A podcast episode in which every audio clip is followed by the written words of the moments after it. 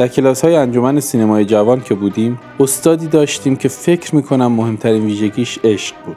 عشق به سینما از جمله جمله حرفاش حس می شد و همین عشق باعث شده بود اون رو به استادی جذاب و کلاسهاش رو به جذابترین کلاس های انجمن تبدیل کنه. ما بعدها فهمیدیم که شعاع دایره عشق از منظر استاد امیر رضا نوری پرتو خیلی گسترده تر از سینماست. وقتی که استاد امیر رضا نوری پرتو برای حیوان خونگی تازه درگذشتش در اینستاگرام به صورت آنلاین عزاداری برگزار کرد من خیلی به فکر فرو رفتم که چه ارتباطی بین استاد و حیوان خونگیش برقرار بود که فقدانش چنین آتشی بر وجود استاد انداخته بود. برام عجیب بود چون حیوان خونگیش یک سگ نبود که وفاداری شهره عام خواسته برام عجیب بود چون حیوان خونگیش یک گربه هم نبود که ناز و اداش مثل مرلین مونرو تو رو عاشق خودش بکنه. حیوان خونگیش یک لاک پشت بود. حیوانی بی سر و صدا و سفت و سخت و به ظاهر فاقد توانایی ارتباط با انسان. من گمان می‌کردم که محال دوستی بین آدم و لاک پشت برقرار بشه و دل استاد از این جهت که دلتره عاشق لاک پشتش شده. تا اینکه در یکی از روزهای فصل بهار به همراه جمع دوستان دوران دانشگاه هم به صورت تفریحی به استان لرستان رفتیم. جمع دوستان دوران دانشگاه اگرچه ظاهری علمی داره ولی در باطن پر از عشق و محبته. کلا فضای دانشگاه ما بیشتر از اینکه علمی باشه عاطفی بود.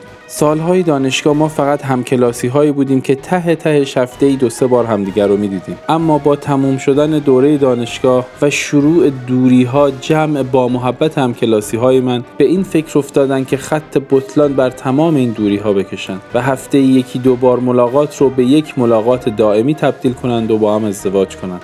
اگر آمار درستابی از ورودی های سال 86 دانشگاه ما گرفته می‌شد اصلا بعید نبود که در تلویزیون اعلام کنند که ما سرانه ازدواج رو به تنهایی در سرتاسر سر کشور بالا بردیم. دانشگاه ما بیشتر از اینکه یک بنگاه علمی باشه یک بنگاه مهر و محبت بود. اونجا خبری از دوست ساده و اجتماعی و این سسول بازی ها نبود. همه ازدواجی بودن. یعنی نصف همکلاسی های من به اون نصف دیگه علاقمند بودن که در موارد بسیار زیادی هم این علاقمند منجر به ازدواج می‌شد. وقتی به لورستان رفتیم بیشتر از ده سال از دوستی ما میگذشت و هر کدوم تشکیل خانواده داده بودیم. در ارتفاعات سرسبز لورستان به دنبال جایی بودیم که به قار یخی معروفه ولی متاسفانه هر چی می‌رفتیم نمی‌رسیدیم. اراده سنگین و آهنین ما باعث شد که خیلی زود پشیمون شیم و بریم کنار رودخونه بشینیم و بسات کباب رو به راه بندازیم. و البته که این از همه مهمتره. من و فریبا دوربین خودمون رو برده بودیم و در طول مسیر از همه چی عکس و فیلم می‌گرفتیم. که در راه برگشت من یک مار دیدم و رفتم جلوتر که ازش فیلم برداری کنم. وقتی جلوتر رفتم دیدم که یک لاک پشت که انگار تازه متولد شده باشه و نهایتا یکی دو ماه بیشتر نداشته باشه نزدیک این ماره. و احتمال دادم که الانه که این مار به عنوان نهار این لاک پشت رو بخوره. بچه لاک پشت رو برداشتم و نجات دادم. به خیال اینکه کمی پایینتر در دل طبیعت رهاش کنم. بچه لاک پشت در دستم بود و از کوه پایین می اومدم که استاد امیررضا نوری پرتو به یادم اومد. انگار که ایشون تونسته بود این ایده رو جا بندازه که از لاک پشت هم میشه به عنوان حیوان خونگی یاد کرد. فریبا هم از این ایده استقبال کرد و این بچه لاک پشت که ما هم مثل استاد اسمش رو گذاشتیم لاکی شد اولین حیوان خونگی ما. درسته که جدا کردن حیوانات از طبیعت کار درستی نیست ولی اگه من این کار رو نمی کردم لاکی خورده می‌شد. اما الان حداقل چند سال بیشتر زندگی کرده و اون مار که می‌خواست لاکی رو بخوره فقط یک نهار کمتر خورده. حالا که چند سال از حضور لاکی در خونه ما میگذره حال استاد رو بهتر درک می‌کنم. ما لاکی رو دوست داریم و دیگه دلمون نمیاد ولش کنیم و حتما از مرگش ناراحت میشیم. البته اگه ما خودمون زودتر نمیریم نمی‌دونم تا حالا چند ساعت از زندگیمون صرف تماشای غذا خوردن لاکی شده یا چقدر ساختن یک لونه برامون هزینه و زحمت داشته. ولی فکر می‌کنم لاکی هم ما رو دوست داشته باشه.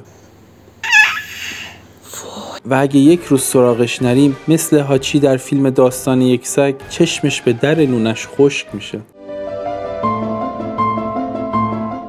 چون ما ته تهش یک هم آزادیش رو محدود کردیم. ولی در عوض خونه و زندگی و غذای خوب و آرامش بهش دادیم. دیگه نگران تهیه غذا نیست یا نگران این نیست که شکار بشه. اگر جمهوری اسلامی همینقدر هم به فکر ما بود من در تمام انتخابات ها شرکت می‌کردم. استاد امیررضا نوری پرتو به ما یاد داد که میشه حتی عاشق یک لاک پشت شد.